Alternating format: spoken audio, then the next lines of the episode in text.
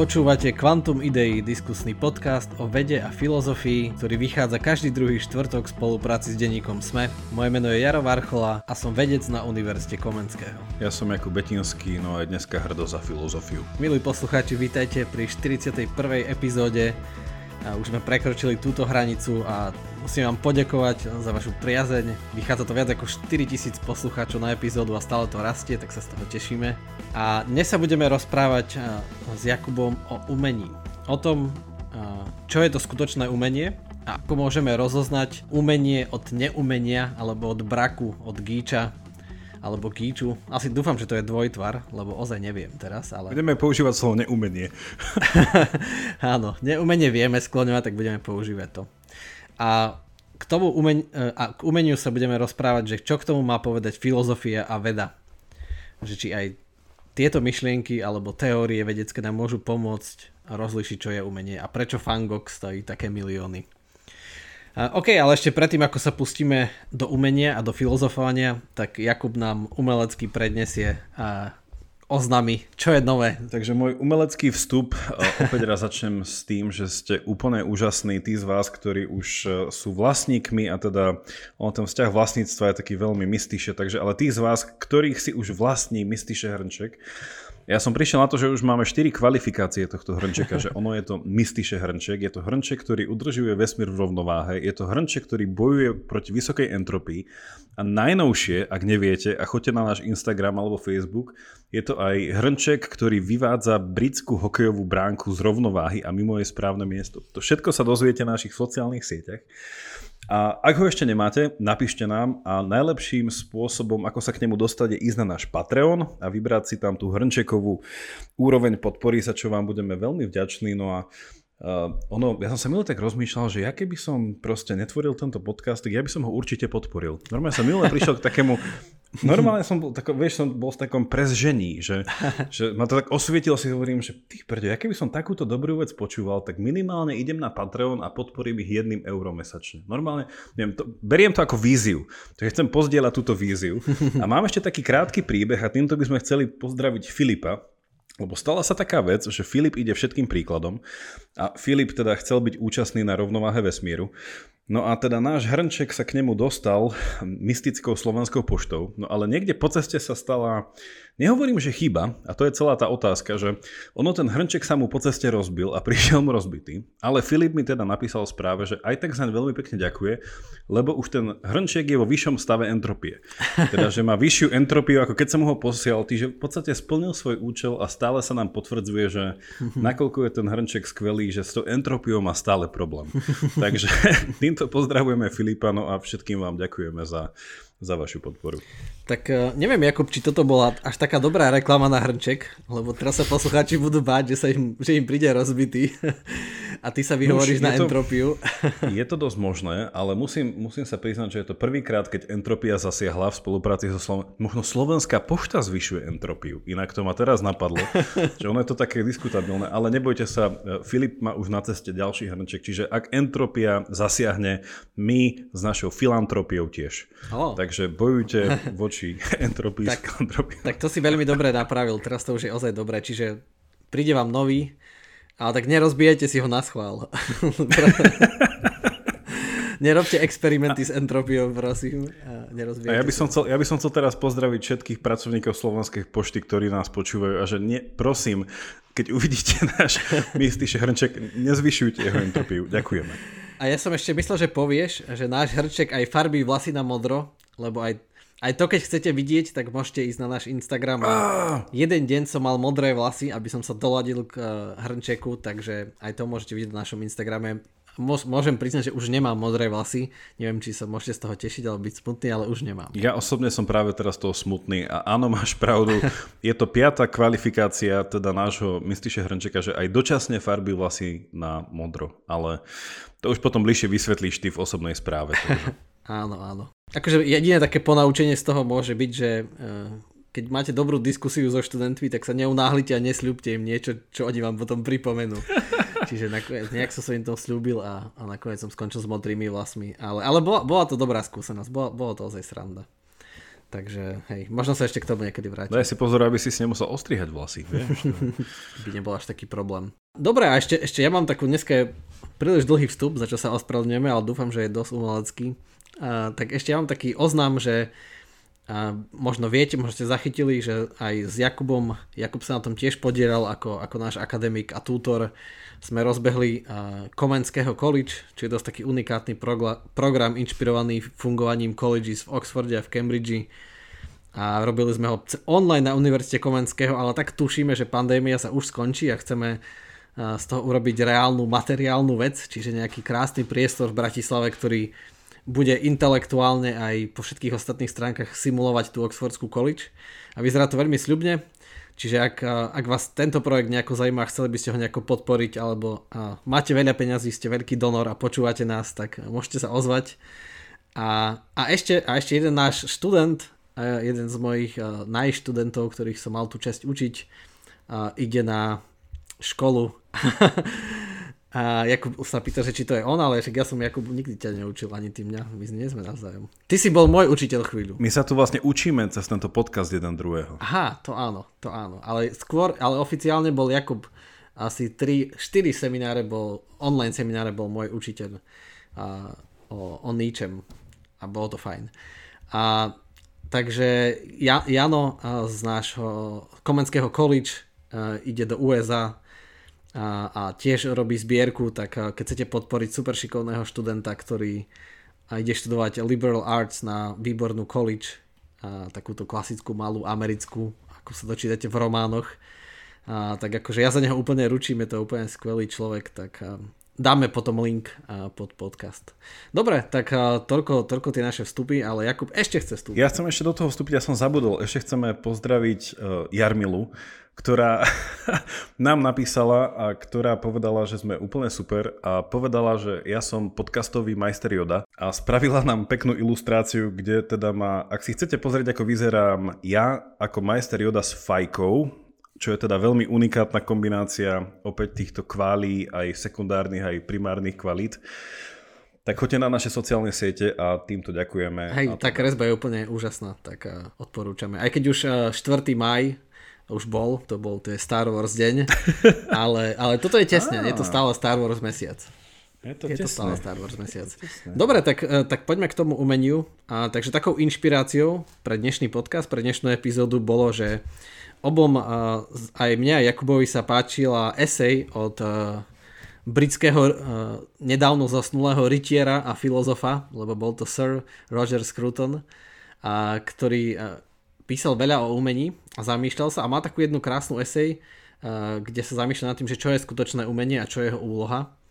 A, a krásne to rozlišuje cez predstavu a predstavivosť. A teraz neviem, či Jakub, ty to chceš vysvetliť, alebo, alebo ja mám začať eh, predstavu a predstavivosť. Už predstavme si, že to začneš robiť ty a uvidíme, či to skončí pri predstavivosti. a, nie, ja si myslím, ja si myslím že pod na to ty, lebo on tým, že bol filozof, tak podľa mňa to bude pre neho čest, keď to predstaví vedec. Áno, že, že aj vedcovi sa to, sa to páčilo. A, tak v niečom je to také neintuitívne v tom, a, že taká, taká základná myšlienka toho je, že to, čo sa veľmi podobá na realitu, čiže ju veľmi napodobňuje, v skutočnosti má ďalej od umenia. Čiže v zmysle, že uh, uh, Skruton tam obhajuje také formy umenia ako neviem, také nie že úplne abstraktné obrazy, keď si predstavíme až tie moderné, ale také tie akože fangogovské, že, že každý vie, že nevyzerá západ slnka takto, ako ho kreslí fangog alebo slnečnica, ale predsa je to v niečom skutočnejšie podľa tejto eseje, ako napríklad nejaká taká klasická záchodová fotka, že západ slnka na nejakom ostrove a tam je palma, hej, ktorú si ľudia dajú na, na záchod, alebo nejaká alpská lúka. To je také, taká fotka, čo iba akože spríjemňuje prostredie, ale v niečom je to gíč. A takto to vyzerá, je to odfotené, ale napriek tomu, podľa Scrutona je to niečo menej skutočné a práve, že nás to odvádza od reality a ten fangok nás k nej privádza. Alebo že keď vidíme vo filme násilie akože realisticky zobrazené, tak v skutočnosti je to menej umenie, ako keď vidíme v divadle, že sa deje vražda iba za oponou. Že zrazu tí herci sa hádajú, hádajú a zrazu idú za oponu a tam počuť výstrel. A v niečom je táto smrť, aj keď je úplne, že ne, ne, nerealistická, že takto to v skutočnosti nevyzerá, že vyzerá to viac ako v tom filme, tak niečo je podľa Skrutona skutočnejšia. Čiže takto akože dúfam, že som vás navodil takýmto teaserom, touto neintuitívnosťou, či ako to povedať, paradoxnosťou a jeho tvrdenia. Ja by som to doplnil a rozviedol tým, že no dobre, ja si myslím, že v Slovenčine je celkom pomocnej, teda keď ten preklad týchto dvoch slov bol predstava a predstavivosť, že že dobre je sa pozrieť aj na originál slov a teda v niečom je milé, že máme aj slovenský ekvivalent týchto slov. A skrutom vlastne pod slovom predstava používa slovo fantasy, čiže fantázia, ale ono lepšie ako fantázia je v slovenčine povedať, že fantazírovanie. A vlastne na predstavivosť je slovičko imagination, čiže vlastne obrazotvornosť, ešte proste doslovnejšie ako predstavivosť. Čiže v niečom sa tam hneď ukazuje ten kontrast toho, že niečo, čo sa aj akože možno v časti aj intuitívne eh, dá pochopiť, že, že aký je rozdiel, keď nad niečím fantazírujem a keď, či, a keď si niečo predstavujem v zmysle toho, že moja predstavivosť a obrazotvornosť dotvára eh, ten reálny obraz s tým, že eh, no a tam sa vlastne dostávame k tomu slovičku reálny. Ale hej, že je to v niečom uh, veľmi dobré rozlíšenie, ktoré podľa mňa uh, úplne uh, súzvučí a ja to poviem na začiatku, aby, ten, aby, aby aj táto, toto prirovnanie bolo uh, počuté, že Tolkien, autor Pána prstenia, urobil to isté rozlíšenie vo svojej eseji o rozprávkových príbehoch, on Fairy Stories a dáme na to, dáme na to link do popisu. Ja som už o tom hovoril na podcaste, ktorý nemôže byť menovaný. A on, on nehovorí o týchto dvoch slovách, že predstava a predstavivosť, on hovorí o slovičku fantázia, keďže to má v sebe ten grécky základ slova fantos, ako fotóny a tak ďalej, čiže je tam nejaké svetlo, čiže zase je tam niečo, čo niekde dopadá a my to vidíme ako obraz. Čiže aj tá fantazívnosť má v sebe tú obrazotvornosť len. No a vlastne Tolkien rozlišuje tiež medzi týmito dvoma chápaniami slova fantázia, alebo že tie fairy stories, tie, tie, tie rozprávky, ktoré v niečom pracujú s obrazotvornosťou. No on to vlastne presne rozlišuje na, a teda príklad môže byť ten jeho pán prstenov, že, že Tolkiena obviňovali z toho, že je tzv. escapista, čo je z anglického escape, teda nejaký únik. Nahovorili mu, že pán Tolkien, pán Tolkien, že však super píšete, nie, tie veci počas druhej svetovej vojny, ale však jediné, čo vy ponúkate tými vašimi príbehmi, ktoré teda môžeme nazvať umením, je, že človek unikne do nejakého fiktívneho sveta a teda sa odraže od tej trpkej reality. Že v niečom proste ako ten pštros, ktorý strčí tú hlavu do piesku, že vlastne človek unikne do tých vašich kníh. Na Tolkien na to tak povedal, že viete čo, vy máte vlastne pravdu. Moje diela sú escapistické, ale vlastne ja jediné, čo čitateľovi ponúkam, je únik z väzenia. Čiže vlastne, čiže vlastne je tam zase ten rozdiel, že čo je ten fantasy príbeh alebo fantasy dielo, alebo hociakým spôsobom, teda ako sa k tomu dostaneme za chvíľku, že to umelecké dielo, ktoré pracuje nevyhnutne s tou predstavivosťou. Čiže čo je jeho cieľ? Že dať nejakú hotovú predstavu, ktorá naozaj e, spúta a zotročí tým, že neponúka nič iné ako ona sama, alebo je to druh nejakej predstavy, nejakého obrazu, ktorý mne pomôže dostať sa späť do reality a pochopiť ju na novo, alebo lepšie. Čiže vlastne v niečom je, je, je v tomto nápomocná. Takže Scruton aj Tolkien v tomto ako dvaja anglickí gentlemani podľa mňa sú na jednej angličtina by povedala strane, ale my v slovenčine povieme lodi. E, iba, že by tá loď mala veľa strán, ale to už je na jednu diskusiu. To, som, to som nevedel, že aj, aj Tolkien a teraz som rozhodnutý, aj keď som počul, že ty ho vyslovuješ Tolkien, tak odmietam. Nuž. Vyslo- lebo už som si príliš zvykol a už sa mi to akože... Uh, aj keď asi to je správne, ale asi ostanem pri Tolkien. Tam by som to asi dal preč. Je to... Ale ak chceš, ja ťa môžem nazývať vrch, vrchola. tak ja si, ja si ostanem pri tom uh, poslovenčenom, že nevedel som, že aj Tolkien uh, mal niečo podobné ako Skruton, čiže určite to bolo skôr, lebo Skruton to napísal niekedy v 90 rokoch, v 2000 a tak hej, tak to, to je fajn, ale že, čo môže byť taký kľúč, aby sme to tak začali postupne rozbaľovať, čo mne tak pomáha nejako uchopiť túto paradoxnosť, že to, čo napodobňuje, veľmi realisticky, čiže napríklad ako niekto môže povedať, že na čo čítaš toho pána prstenov, však elfové neexistujú, trpaslíci neexistujú, draci neexistujú, veď to je presne ten escapizmus, že ako to môže byť escapizmus väzenia, tak to je podobné ako napríklad tá záchodová fotografia tej palmy s tým západom slnka, že ten kľúč, ktorý mne pomáha, je to, čo povedal Exupery, a neviem, asi, asi v Malom princovi, že najdôležitejšie veci sú tie neviditeľné. A, a to potom ukážeme, že to vlastne dosť súvisí aj s vedou. Neviem, uvidíme, či Jakub povie, že aj niečo s filozofiou, ale že keď si predstavíme ten, že prečo sa nám páči západ slnka na tom ostrove, uh, tak je to ten pocit slobody, alebo ten pocit pomin- pominuteľnosti, že OK, že teraz je ten jedinečný moment, keď to slnko zapadá, ale o chvíľu už to znova bude šedé.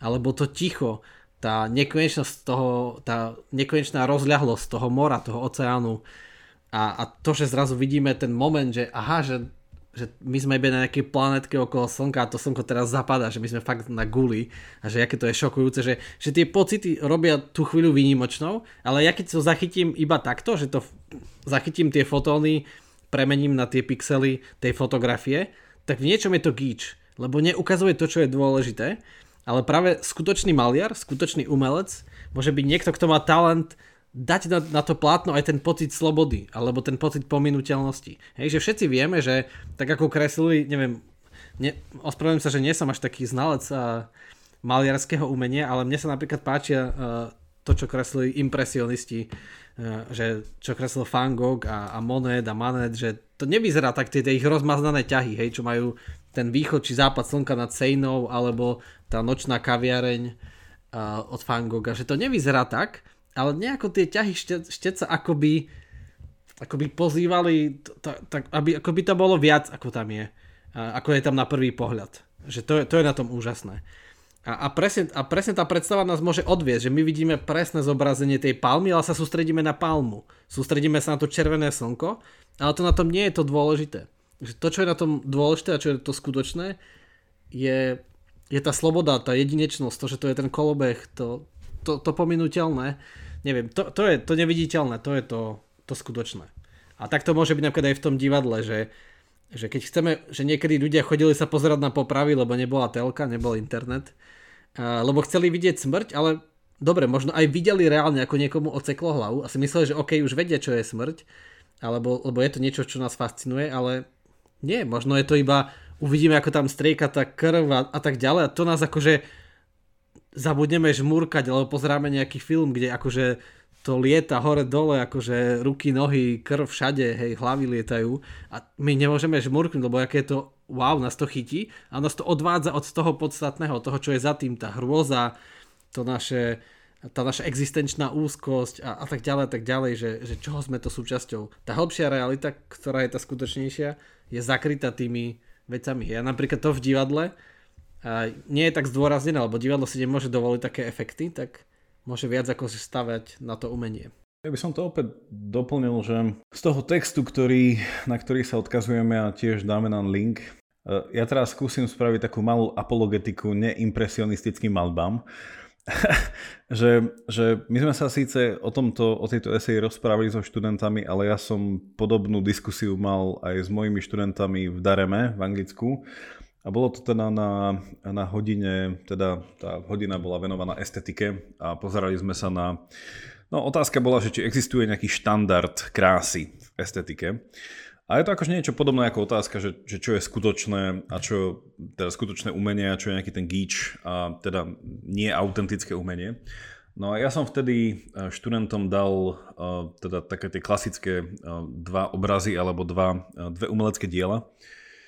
A jedno bolo Botticelliho zrod Venuše, ktorý je opäť, že ono nie je to impresionistické, že je to v, ča- v úvodzovkách realistická malba, i keď opäť ten žáner nie je veľmi realistický, ale v niečom je tam taká nejaká jednak jednej podobnosť medzi reálnymi ľuďmi a Venušou a tak ďalej a teda inými a tými prvkami toho obrazu. No a na druhej strane sme dali ten klasický, a verím, že posluchači to poznajú, ten klasický kúsok koncepčného umenia, ten Dušontov pisoár, z 1917, ktorý teda svojím spôsobom je umenie a otázka je, že prečo.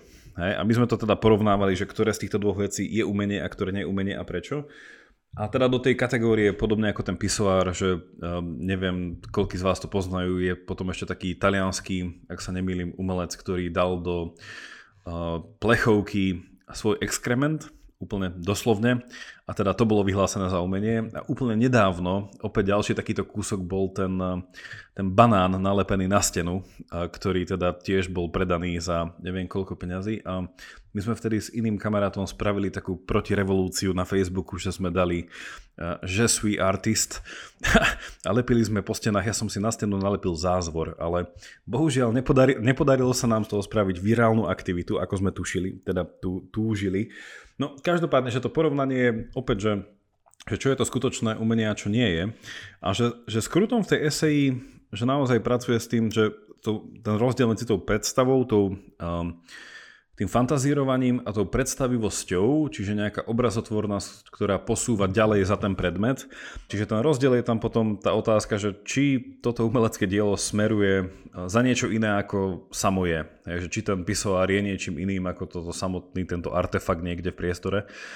A ďalšie podobné uh, diela, teda, ktoré už som spomenul, len uh, dá sa to podobne pretransformovať aj do sféry filmu. Hej, napríklad môj obľúbený filmový gíč by boli Transformery, kde som vlastne aj uh, s bratom, keď sme na to boli v kine, tak celé to bolo o tom, že človek ide pozerať tie super detaily ako sa tie veci skladajú a rozkladajú, ale keď príde na to, že, že čo ten film viacej komunikuje, tak no, že je to v niečom také uzatvorené samé do seba a k ničomu to ďalej nevedie. Akože musím, musím súhlasiť. Ja som videl asi všetky tri, aj keď asi neviem, či vôbec som ich videl celé, tak si ich to nepamätám, ale tá trojka to bolo už najhoršie zo všetkého. To bolo, tam nebolo nič vlastne, akože to bolo, to bol hrozný gíč, máš pravdu, to bolo úplne, úplne strašný gíč. Ale asi aj tie prvé neboli oveľa lepšie.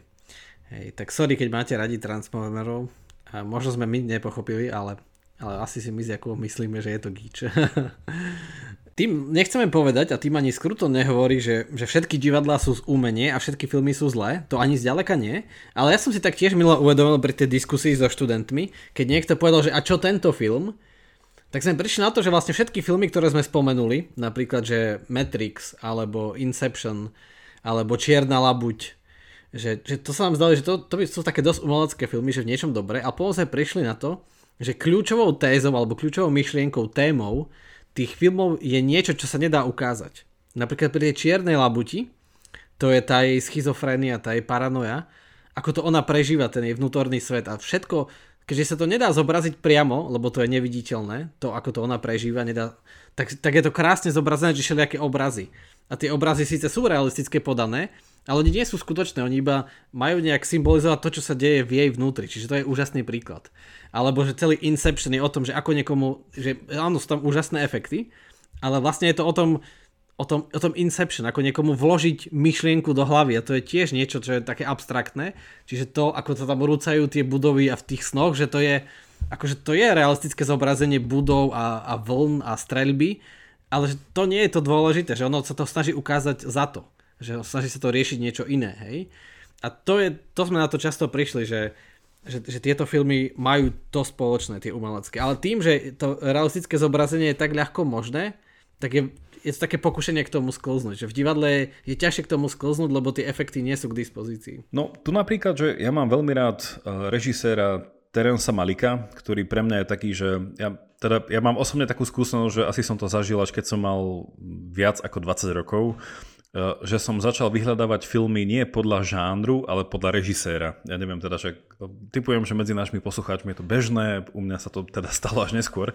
Ale Terence Malik je jeden z tých režisérov, ktorý podľa mňa, že takmer každý jeho film je v niečom umelecký film. Že presne ako si aj hovoril, že nie je film alebo divadlo alebo nejaká divadelná inscenácia hra eh, vždycky schopná byť považovaná za umenie, ale sú tie, ktoré splňajú teda to, čo hovoríme, že nejaký ten predpoklad toho, že to niečo komunikuje, no, že, že ja som aj spomínal, neviem napríklad, že čo sú v Bratislave tie letné Shakespeareove dni. Takže ak niekto chce naozaj zažiť, čo to znamená a o čom hovoríme, že, že napríklad či divadelná hra je umením, ak niečo komunikuje, niečo, čo v tom človeku otvára nejakú, nejakú inú sféru premýšľania, cítenia a nejakým spôsobom bytia, tak e, odporúčam, že ísť napríklad na jeden, jednu z tých Shakespeareových hier. Tak teraz si ma zahambil, lebo ja som ešte ani raz nebol na letných Shakespeareových dňoch. Malo by to byť... Môžem sa vyhovoriť na pandémiu, že nie som tu ešte dlho v Bratislave a bola pandémia. Tak... Sa mi zdá, že už te, toto leto ich otvorili, teda už som pozeral som nejaký plán, uh-huh. ale ja som chcel ešte, ak dovolí, že v rýchlosti o tom, čo už ty si povedal, že, že ten Skruton, keď hovorí o divadle a teda obzvlášť cituje grécku tragédiu, tak ono Um, my keď sme sa bavili o tom o, so študentami, tak môj taký, uh, taký nejaký spôsob, ako uh, získať pozornosť bola taká, že a poznáte vy niekto tú slovenskú uh, túto speváčku Katarzia? a že, o, jasné, Katarzia. Ale že, že Katarzia z, gréc, z gréckého katarsis, že je vlastne jeden, jedna z dvoch typických funkcií gréckej tragédie. A teda jedno je, že memesis a druhé je katarsis. A to meme si sme v niečom už spomenuli, že je to vlastne v niečom, keď máme slovo, že mimika, alebo nejaký niečo, máme to slovo aj mem, alebo aj nejaký um, tie, tieto podobné odvodení, že je to niečo reflektujúce alebo odrážajúce realitu, čiže tá obrazotvornosť by mala byť založená na nejakej realite.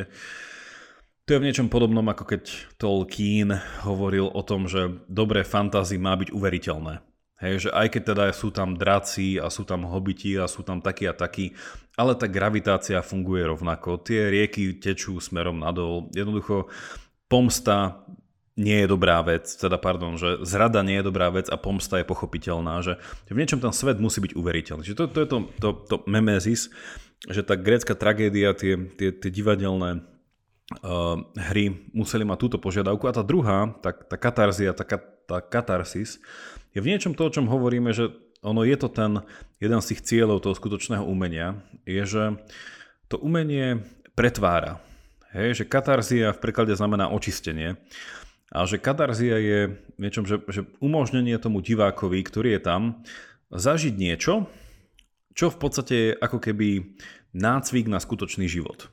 Hej, že keď niekto pozerá, uh, ja neviem, alebo je zúčastnený na divadelnej hre, ja neviem, poviem Oedipus Rex alebo niečo také a keď teda vidí tam ten, všetky tie intrigy a to, čo sa tam deje a spôsob rozmýšľania, nejaké vzdorovanie veciam a tak ďalej, tak ďalej, že v niečom on sám je ako keby na tom javisku. Hej, že to už si aj ty povedal uh, úvodom, že, že v niečom tá, tá skutočná uh, divadelná hra, alebo to umenie, ktoré je skutočné, teda skutočne komunikované cez tú divadelnú hru, je to, ktoré sa ani tak ne, nedieje na tom javisku, ale mimo neho.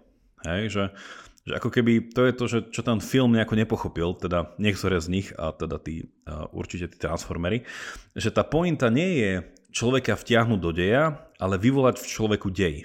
Hej, že to nie je tak, že človek má vstúpiť do príbehu, ale človek si uvedomí, že je príbeh. Hej, že, že, tie, že tie grécké tragédie, ktoré pracovali naozaj s tými motívmi pomsty, nejakej žiadostivosti, nejakej spravodlivosti, slobody, túžby a tak ďalej, že ono to bolo o tom, že človek tam prišiel, ako keby si to zažil, on sám s tými hercami a s tým dejom, sám si tým prešiel a je to v niečom ako myšlienkový experiment, by sme dneska povedali, alebo také laboratórium, kde ten človek sa mohol naučiť reagovať na isté silné podnety, ktoré v bežnom živote by asi nezvládol, ak by na to nemal predtým príležitosť to vyskúšať.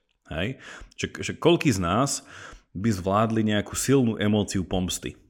Hej? Že, že v niečom je to že, že veľmi silná vec, ktorá zo svojej povahy človeka uchytí a nedá mu priestor na reakciu. Čiže že, že tá katarzia ako taká a to umenie, ktoré je v tom, a teda podľa mňa, a ja si osobne myslím, že sa to dá aplikovať aj na iné literárne, teda pardon, na umelecké žánre, čiže či už je to výtvarné umenie, hudba, literatúra a tak ďalej, že, že v niečom je to o tej katarzii, že človek sa má osobniť do toho, alebo teda, že to dielo sa má osobniť do toho človeka a pomôcť mu niečo prežiť, niečo zažiť a nejakým spôsobom ho nejakým spraviť. Hej? A to mi príde, že to ten gíč, alebo tá, tá záchodová palma s tým západom slnka v tých veľmi otieňoch červenej a žltej um, až tak nedokáže. Sám, sám Skruton uh, veľmi nemá rád voskové figuríny a v tej eseji ich spomína ako najväčší gíč veľký nepriateľ voskových figurín. A pre mňa to je taký pekný príklad, že niekto chce vidieť, že tá vosková figurína je, ako on hovorí, že dokonale, dokonalá napodobenina, že je tým lepšie hodnotená, keď sa najviac podobá, čo najviac podobá na tú osobu, hej, že sa odfotíte s Einsteinom alebo s Obamom alebo neviem, z Oprah, alebo zo Scarlett Johansson, alebo s hocikým sa odfotíte. S nami. A s nami. Ešte nemáme nikde voskové figuriny. Neviem teraz, či mám byť eh, nespokojný, alebo vlastne šťastný, keďže to je gíč. A, tak možno sme na tom dobré, ako že nemáme. A, ale, ale presne, že, ale ako hovorí, že je to dokonalá napodobenina, ale je to dokonale mŕtvá napodobenina. To znamená, že nič tam nie je, to je iba napodobenina, to je iba obal. To je iba obal a nič sa nedozvieme, že to, prečo tých ľudí obdivujeme, alebo nie, s nimi nemôžeme interagovať, je to jednoducho iba napodobenina, iba obal bez obsahu. Nemôžu nám nič povedať, nič sa ich nemôžeme spýtať, nemôžeme zažiť ich emócie, ich, ich tú, tú slávu a tak ďalej, že, že všetko je iba domýšľané. To je, ten, ten artefakt je dokonale prázdny. A nič tom nie je.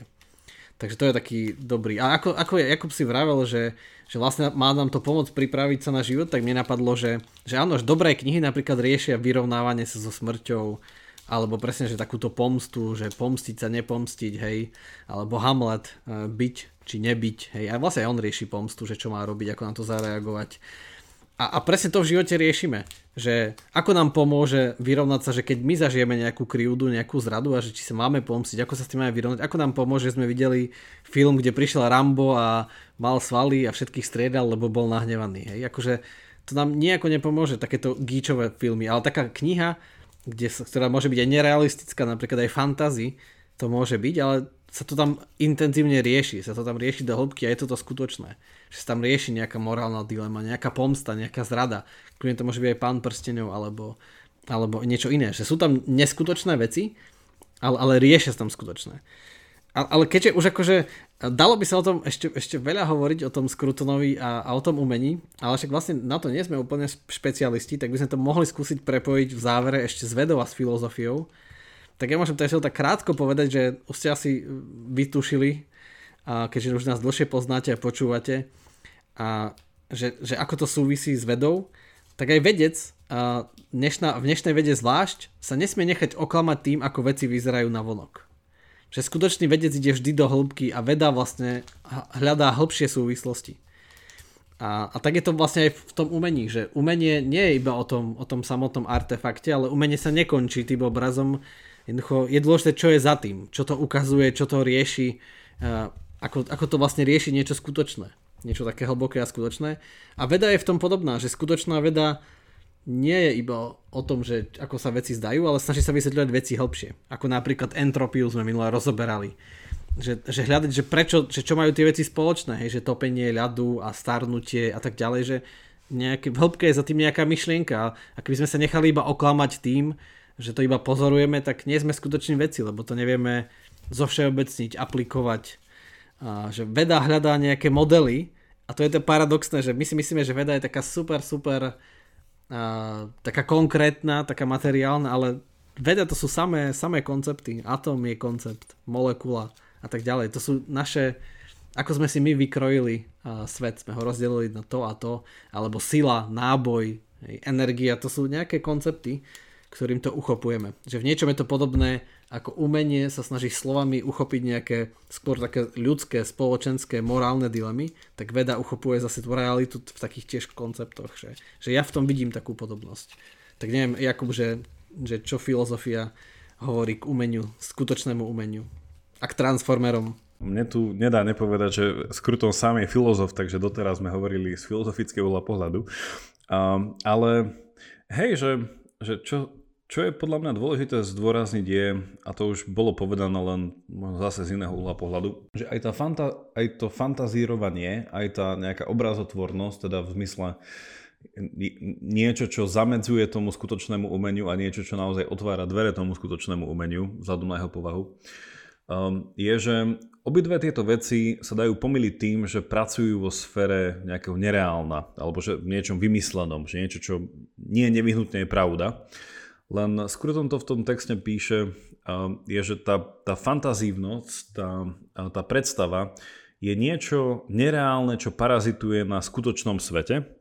Zatiaľ, čo na druhej strane tá predstavivosť a tá, čo by aj Tolkien povedal, tá, tá skutočná rozprávka, a ten skutočný príbeh je niečo, čo funguje vo svojom vlastnom svete, no to vôbec neparazituje na skutočnom teda svete, takom každodennom, ale z tohto sveta samého o sebe, kde si to žije, je to zdrojom nejakého poznania na ten svet náš. Hej? A my sme už párkrát povedali niečo také, teda ty si to povedal, že a veľmi sa mi to páčilo a chcel som k tomu e, pre tvoje potešenie dodať Platóna, že ty si povedal párkrát, že, že to skutočné je nekom, nekomunikovateľné. Že ako keby to skutočné, na čo to umenie poukazuje, vieme vidieť v nejakých náznakoch. Hej, že to umenie je v niečom nejaký, nejaký smerovník. Hej? No a Platón mal za to krásny obraz toho, tej alegórie toho slnka. Že vlastne to slnko, ktoré samo o sebe zviditeľňuje v tej našej predstavivosti, že umožňuje nám veci vidieť ako isté obrazy, ako isté vizualizácie a isté predstavy,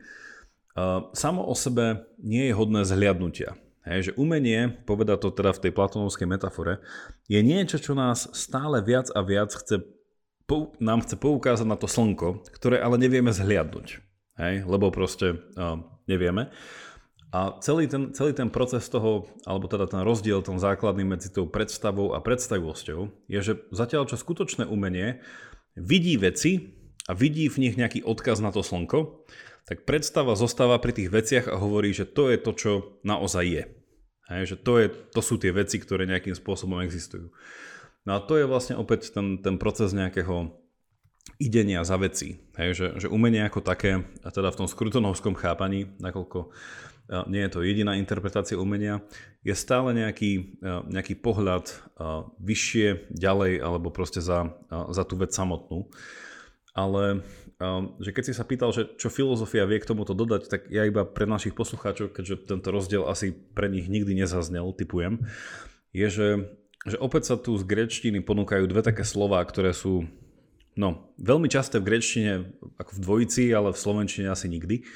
My často v slovenčine rozmýšľame nad dvojicou teória a prax. Hej, teoretické, praktické, že v niečom to, nad čím rozmýšľam, to abstraktné a to, čo potom robím reálne. Ale gréčtina rozlišuje ešte aj tretie slovo a v slovenčine e, to vyznie tak trošku zvláštne. A teda by to bolo, že teoretické, praktické a básnické. No a to básnické je presne to, o čom rozprávame v zmyšle toho umeleckého.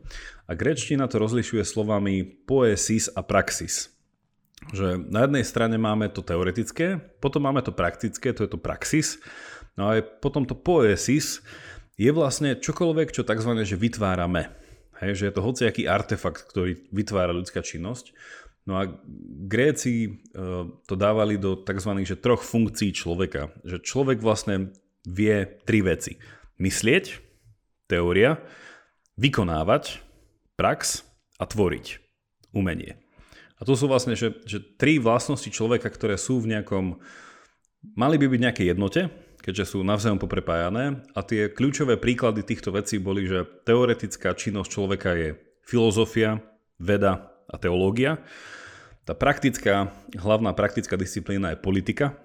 Hej? A hlavná tá umelecká, alebo tá, tá, tá poesis, by bola v niečom hociaký druh umenia. Hej? Čiže by to bola architektúra, bola by to literatúra, bola by to už spomínané tragédie, a básnictvo a tak ďalej a tak ďalej. No a je to naozaj, že ten rozdiel medzi tým, že, že no rozdiel, že dá to do úplne súčasného kontextu, že prečo počas pandémie ľudia hľadia na umelcov cez prsty, je preto, lebo je to nepraktické, nemá to praxis a dokonca je to nevedecké. Nemá to tu, tu, tu, ten, ten e, teores, čo zase z grečtiny znamená, že je to založené na dobrom pozorovaní. Hej, že z gréčtiny e, teória znamená e, dobre vypozorované. Čiže v niečom to nie je ani teoretické, ani praktické, ale je to v niečom, ako sa, dobre, ako sa zvykne povedať, že, že dobré umenie je vtedy, keď je samo pre seba. Hej, že keď nejakým spôsobom nie je utilitaristické. No a to je celý jeho problém, no, že v niečom je nedocenené, lebo poukazuje na niečo, čo sa, už ako sme cez toho Tolkiena ukázali, že buď sa to javí ako svet sám o sebe, a poviete si však, e, ja neviem, na čo tí umelci, však oni si iba brnkajú. Hej, že na čo ten Tolkien, však on si iba napísal tú knižku, do ktorej sa ľudia zažerú a z nej nevídu. Na čo to je? Hej, že však potom ich ani nezvolím, ani nebudú pracovať, ani nebudú proste nejaký prospešný pre spoločnosť. A tuto sa vlastne ukazuje úplne, že nepochopenie, čo je to umenie. Hej, že umenie od začiatku je tu na to, aby v niečom, v tej Platónovej metafore, tej alegórie toho slnka, vždycky ukazovalo na niečo viac. Hej, že nakoľko sa dá teoreticky rozmýšľať, nakoľko sa dá prakticky konať, stále uh, tu hovoríme o nejakom seba presahovaní v tomto slova zmysle. A to je celá pointa krásy, ktorú to umenie komunikuje. K tomu by možno mohol niečo povedať Tolkienov súčasník a priateľ C.S. Lewis, ktorý napísal ďalšiu takú známu esej, ktorá je preložená aj do Slovenčiny, štúdium počas vojny. A mne to tak teraz napadlo, že že vlastne to súvisí s tým, čo si vravel, že prečo počas pandémie zrazu akože nejak tí umelci boli vytlačení ako do úzadia, že zrazu neboli dôležití. Ale Tolkien to tam krásne ukazuje, že, že prečo aj keď zúri druhá svetová vojna a prednáša to svojim študentom, že tá esej vlastne bola jeho, jeho, jeho, jeho reč, jeho príhovor k študentom oxfordským, že prečo by mali študovať napríklad stredovekú literatúru alebo mytológiu alebo nejaké dávne jazyky, že aké to je nepraktické, že prečo by to mali robiť, lebo, lebo je to krásne. A akože nechcem veľmi to jeho argumentácie sa púšťať, ale v skratke k tomu umeniu, že, že vlastne keby sme to nerobili, tak potom na čo by nám bolo tú vojnu vyhrať, alebo na čo by sme to všetko trpeli. Jednoducho je to to, že my žijeme na to, aby sme tvorili, len možno vtedy sme tak zahltení aj pri tej pandémii, že možno to nie je až také zlé, že dá sa to ospravedlniť tým, že vlastne sa vtedy snažíme uchrániť to, čo je vytvorené. Je, že snažíme sa uchrániť náš spôsob života a, a to, čo máme a tú krásu, ktorá to je, snažíme sa ju ako nejako zachraňovať, tak akože nemyslíme na to, že, že by vlastne, že žijeme pre tú tvorbu, že vtedy iba zachraňujeme to, čo je a, a preto sa to tak môže zdať, ale umenie je veľmi, veľmi dôležité. A ja by som sa ale prihovoril, že, že nie, že iba nevedecké, ale že aj veda je tak trochu umenie, to som spomínal v našom podcaste, ktorý, ktorý sa volal o kráse a o symetrii že, že často sa stáva, aj mne sa niekedy stáva, že narazím na nejaké vysvetlenia, však asi aj tebe sa stáva, Jakub, nie? že prečítaš si nejakú argumentáciu, nejaký myšlienkový experiment povieš si, že wow, aké to je krásne, že niečo mi to príde ako umenie a vedcom často príde napríklad matematika krásna, nejaké dôkazy alebo nejaké teórie, nejaké jednoduché vysvetlenie, mne to príde, že to je ako umenie. Lebo tiež je to také neviditeľné, také abstraktné, ale dotýka sa to niečoho skutočného. Že v niečom je to, niečom mi to príde ako umenie. Že aj tá, tá veda je tiež ako v nejakom zmysle je to tak trochu umenie, taká, taká tvorba, také balancovanie také, z takých neskutočných vecí. A, a často filozofi aj veci pracujú s neskutočnými svetmi. Ako si hovoril, že, že tie svety že ne, neparazitujú na tom, čo je, že to je takéto úplne aplikované, ale keď tvoríš niečo nové, tak sa zamýšľaš nad svetom takým neskutočným, hej, že pracuješ s tými possible worlds a rozmýšľa, že aha, keby to bola takto konštanta alebo takýto zákon a vlastne to nemusí byť, ty si iba predstavuješ svety, ktoré neexistujú a snažíš sa ich postaviť uveriteľné. Že tá uveriteľnosť je tam veľmi dôležitá. Čiže je, je to tak trochu umenie, akože jasné, že je, je to v mnohom iné a nedá sa to porovnávať s divadlom a tak, ale má to iné, iné prostriedky hlavne, ale v niečom tie ciele môžu byť podobné a tá, tá myšlienka, tá túžba za tým. Um, No dobré, ale takže nič nepovedal napríklad eh, Kant alebo Aristoteles k Transformerom sa nevyjadrili. Hej. A čo viem, tak nie. Um, pozeral som, že ako sa v atickej grečne povie transformery a nenašiel som to tam. Ale určite, to, určite by to bol nejaký transformeros, takže... A mňa to nejak zaskočilo, že, že Nemesis, však Nemesis sa používa ako úhlavný nepriateľ, nie? Nie, Nemesis M, Nemesis. Ako keď Aha, máš, memesis. Ako keď máš... Ako memečka. Okay, presne, ako memečka, ako pantomíma, ako pantomíma, ako mimikry, ako imitovanie. Že tam Áno, je stále ten... Sa... Čiže vlastne Hej, tam musí byť, že každé... To mi nesedelo, tak to no, no, je iba chyba. Že každé, akože sú takí teoretici umenia, teda, teda ja ten druh umenia, ktorý sledujem najviac je asi literatúra, že ktorí by povedali, že vždycky, že dobré umelecké dielo v literárnom žánri musí eh, imitovať prírodu a nejaké prírodné procesy a niečo, že to by bol zase už ten nejaký ten vrcholný uh, Nemesis v tomto celom. Ale hej, Nemesis je... Gíč, Gíč je Nemesis. Ale napríklad, že hej, že my v Slovenčine máme ten, že, že to je také umenie niečo spraviť. Hej, že je to taký kumšt. Že je to v niečom také, že to nevie každý. A toto je tiež vec, na ktorú sme poukázali a ono je to taká stará známa vec, že, že či je umelecké dielo niečo, na čom si dá jeho autor prácu. Hej, že napríklad, že povieš si, že OK, ty alebo ja chytíme štetec, namočíme to do niečoho a načarbeme niečo a že wow, ale že vedeli by sme teraz zreprodukovať ty alebo ja už spomínanú spomínané zrodenie Venuše? Hej, že tak asi nie, lebo to vyžaduje proste roky práce, tréningu, je tam nejaký skill a teda, že, že naozaj to umenie ako nejaký praktický skill, ako nejaká tá dovednosť, hej, nejaká tá schopnosť. No a to bola v niečom presne tá kritika už toho spomínaného pisoára, že OK, tak otočil naopak pisoár, podpísal ho a, a čo? Hej, že on ten pisoár ani nevyrobil, asi možno ani nevie, ako sa vyrába pisoár a že ja neviem, že, že to je tá otázka, že či má byť umenie niečo, do čoho tak povediac ten umelec dá seba. A to začala byť tá otázka potom toho, že ale nedal do toho ten uh, umelec seba v tom, že prišiel na tú geniálnu myšlienku iba to otočiť? Že kto je ten umelecký, ten input toho celého? Alebo potom sú teda otázky, ktoré by sa ďalej dali spýtať, že, že keď máme... Prepač, ako mne napadla hrozne nevhodná poznámka, ale už to poviem, že, že možno predtým, ako sa to stalo umeleckým dielom, tak možno predtým tam aj dal kúsok zo seba. Hej, hej, to je, to je, zase ten, to je ten, zase ten príklad s tým talianským exkrementom. To je tiež kúsok toho umelca. To je presne, to je doslovné, to je kúsok. Ale vidíš to zase, že tá, teraz som to asi dobre povedal, že to je zase tá doslovnosť. Hej, že keď proste on tam dal doslovne kúsok seba, ten pisovár je doslovne otočený pisovár, ten banán na stene je doslovne nalepený banán, a teda, že určite teraz dostaneme veľa hejtu od koncepčných umelcov a všetko toto, ale že, že podľa mňa presne pointa umenia je v tej metaforickosti. Že ako sme hovorili o tom teoretickom, o tom politickom a o tom, a o tom, tom poesis, že to poesis je definované metaforickosťou. Hej? Že, že teória sa v niečom snaží o nejakú exaktnosť. Hej, že nakoľko pracuje s nejakým nereálnym svetom, ale proste keď základom teórie je matematika, tak matematika nie je metafora. Hej. Na druhej strane tá praktickosť tej politiky tiež nie je metaforická v tom, tak akože keď máme takýto zákon a ty spravíš presne toto, tak proste budeš odsúdený. Tam nie je to, že ja som niekoho zabil, ale to bola metafora proste niekoho vyviesť z jeho utrpenia na iný svet. No tak nie, tak zabil si ho, ideš do basy na toľko to a toľko to. A že je to len to umenie, ktoré je v niečom proste ten jazyk toho metaforičná. A tu mi príde, že tá doslovnosť v niečom akože zabíja to umenie, ale opäť, že to je filozofický vklad do teórie tak umenia. Ja, ja, ja nás ešte skúsim zachrániť od toho hejtu koncepčných umelcov, že, že stále pri mňa to môže byť umenie, ale niečo také si aj naznačil, ale v tom širšom kontexte že nepovedal by som ja ako za seba, že, že sám ten pisoár je umenie, ale keď sa to spojí s nejakým príbehom a s tým dovysvetlením, tak zrazu podľa mňa akože to môže byť umenie, že, že to vysvetlenie, ten príbeh za tým môže byť dobrý. Hej?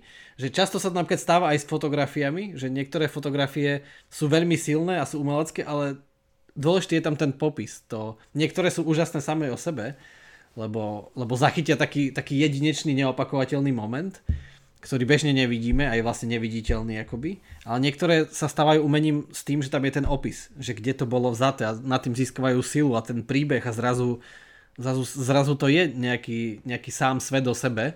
A takisto, akože neviem, či sám ten pisoár alebo ten exkrement, ale niečo aj takéto zdanlivo, akože také zvláštne sa môže tým okolitým stať, ale Hej, ale ten samotný artefakt... Ja som asi... sa bál, že presne toto povieš, že začneš držať stranu koncepčným. Takže preto nemôžem spraviť inak, ako povedať to, čo som povedal aj na, na tutoriáli. Tak teraz treba v tomto prípade iba poukázať na prvú časť Black Mirrors, ktorú verím, že si dobre pamätáš. Neviem, ktorá je prvá, ale asi som ju videl. Úplne, úplne prvá časť tohto seriálu, ktorý ja sa musím priznať, že až tak veľmi neocenujem, ale táto prvá časť bola super. Bola časť o tom, že v britskej kráľovskej rodine, teda uh, úplne to zjednoduším, nazvime to, že teda čisto iba premiér britský, bola mu unesená dcéra a títo teroristi, ktorí mu uniesli dceru, ich požiadavka nebola, aby zaplatil milión libier, ale ich požiadavka bola, aby on na kamere verejne pre celý britský národ a britské kráľovstvo a monarchiu mal pohlavný styk s prasnicou. A toto bolo v podstate celá pointa. On samozrejme to odmietol, lebo to je úplne nemorálne, to je úplne to je, to je, to je najbizarnejšia vec, ktorá sa nikdy nesmie stať. To je v niečom kategorický neimperatív, alebo teda imperatív, ktorý smeruje k jasnému nie.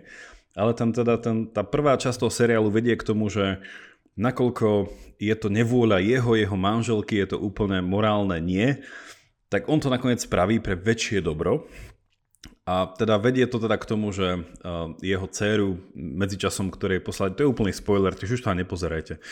Ale, alebo teda, zastavte si nás v tomto bode a ešte to dopozerajte.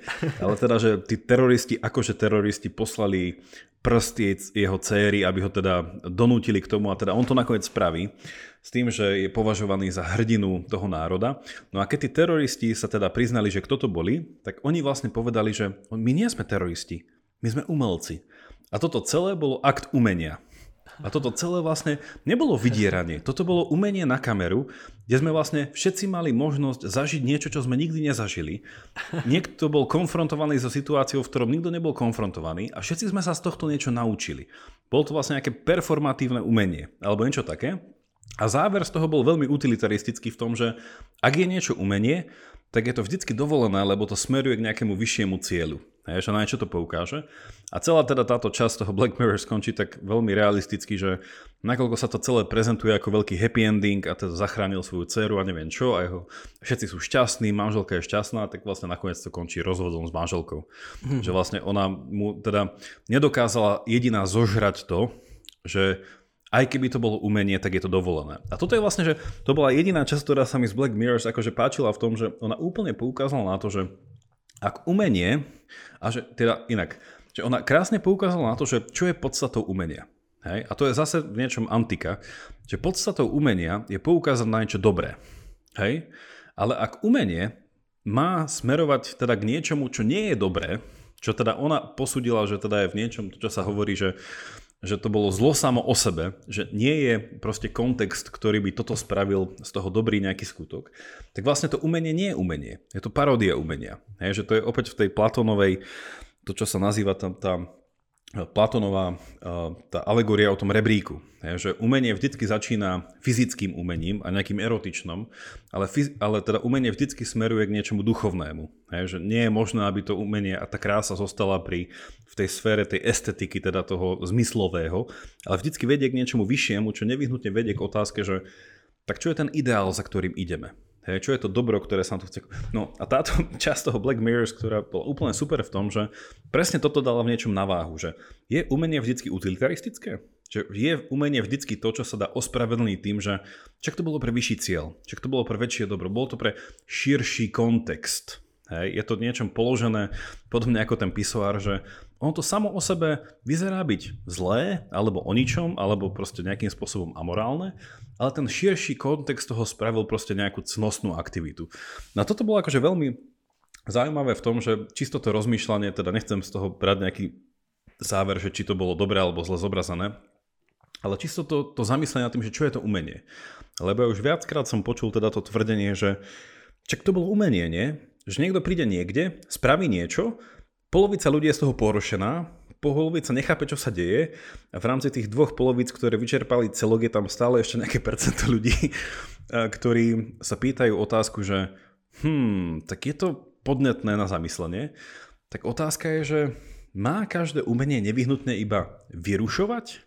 A to až takým spôsobom, ktorý by bol proste až tak vyrušujúci, že je to fakt ešte viacnásobnejší e, mocnina proste toho exkrementu v tej, e, v, tej, v tej škatulke, že keď sa to naozaj dá na, nejakú, na nejaký exponenciálny rast, že je toto umenie? Že je cieľom umenia iba šokovať, vyrušiť, vyviesť konceptu a nejakým spôsobom až zahambiť? Že človek sa cíti, že lebo naozaj, že pozrite si tú časť toho Black Mirror, že budete sa cítiť nepríjemne. Že to, to, to, je hrozne, to je hrozne blbá časť, ale podľa mňa úplne to trafili. Že úplne to trafili. Ako nie, že, že by ste sa pri to... iných cítili príjemne, že celý ten seriál inak, je taký... Inak pravda. pri všetkých častiach sa cítite nepríjemne, to je asi jeho cieľom.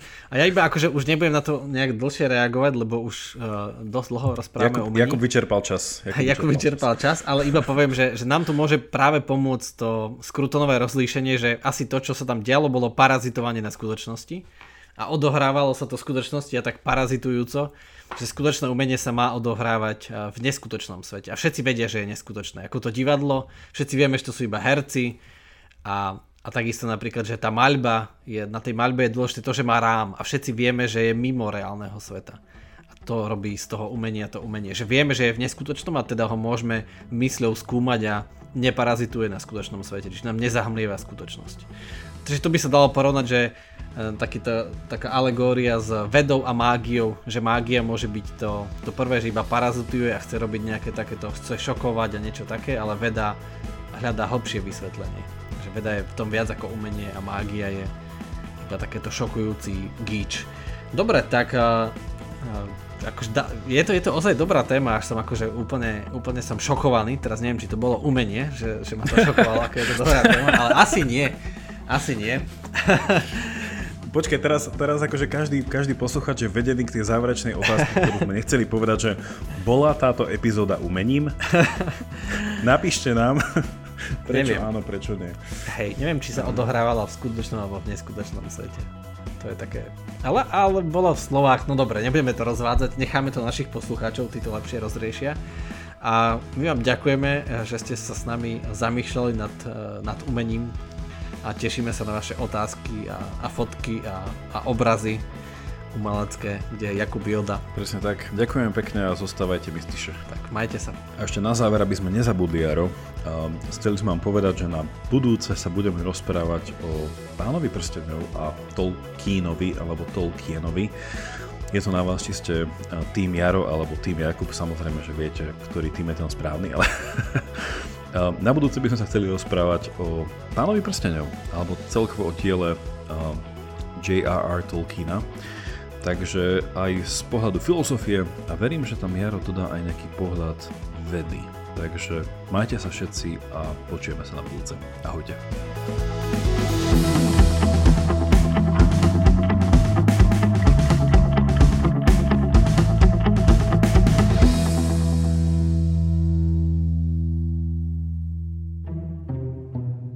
Ako lietajú lietadla?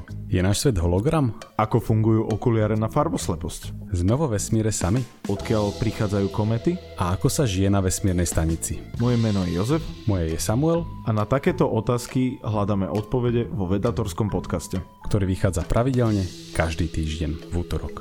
Nájdete ho na všetkých podcastových aplikáciách. A na stránkach denníka Sme.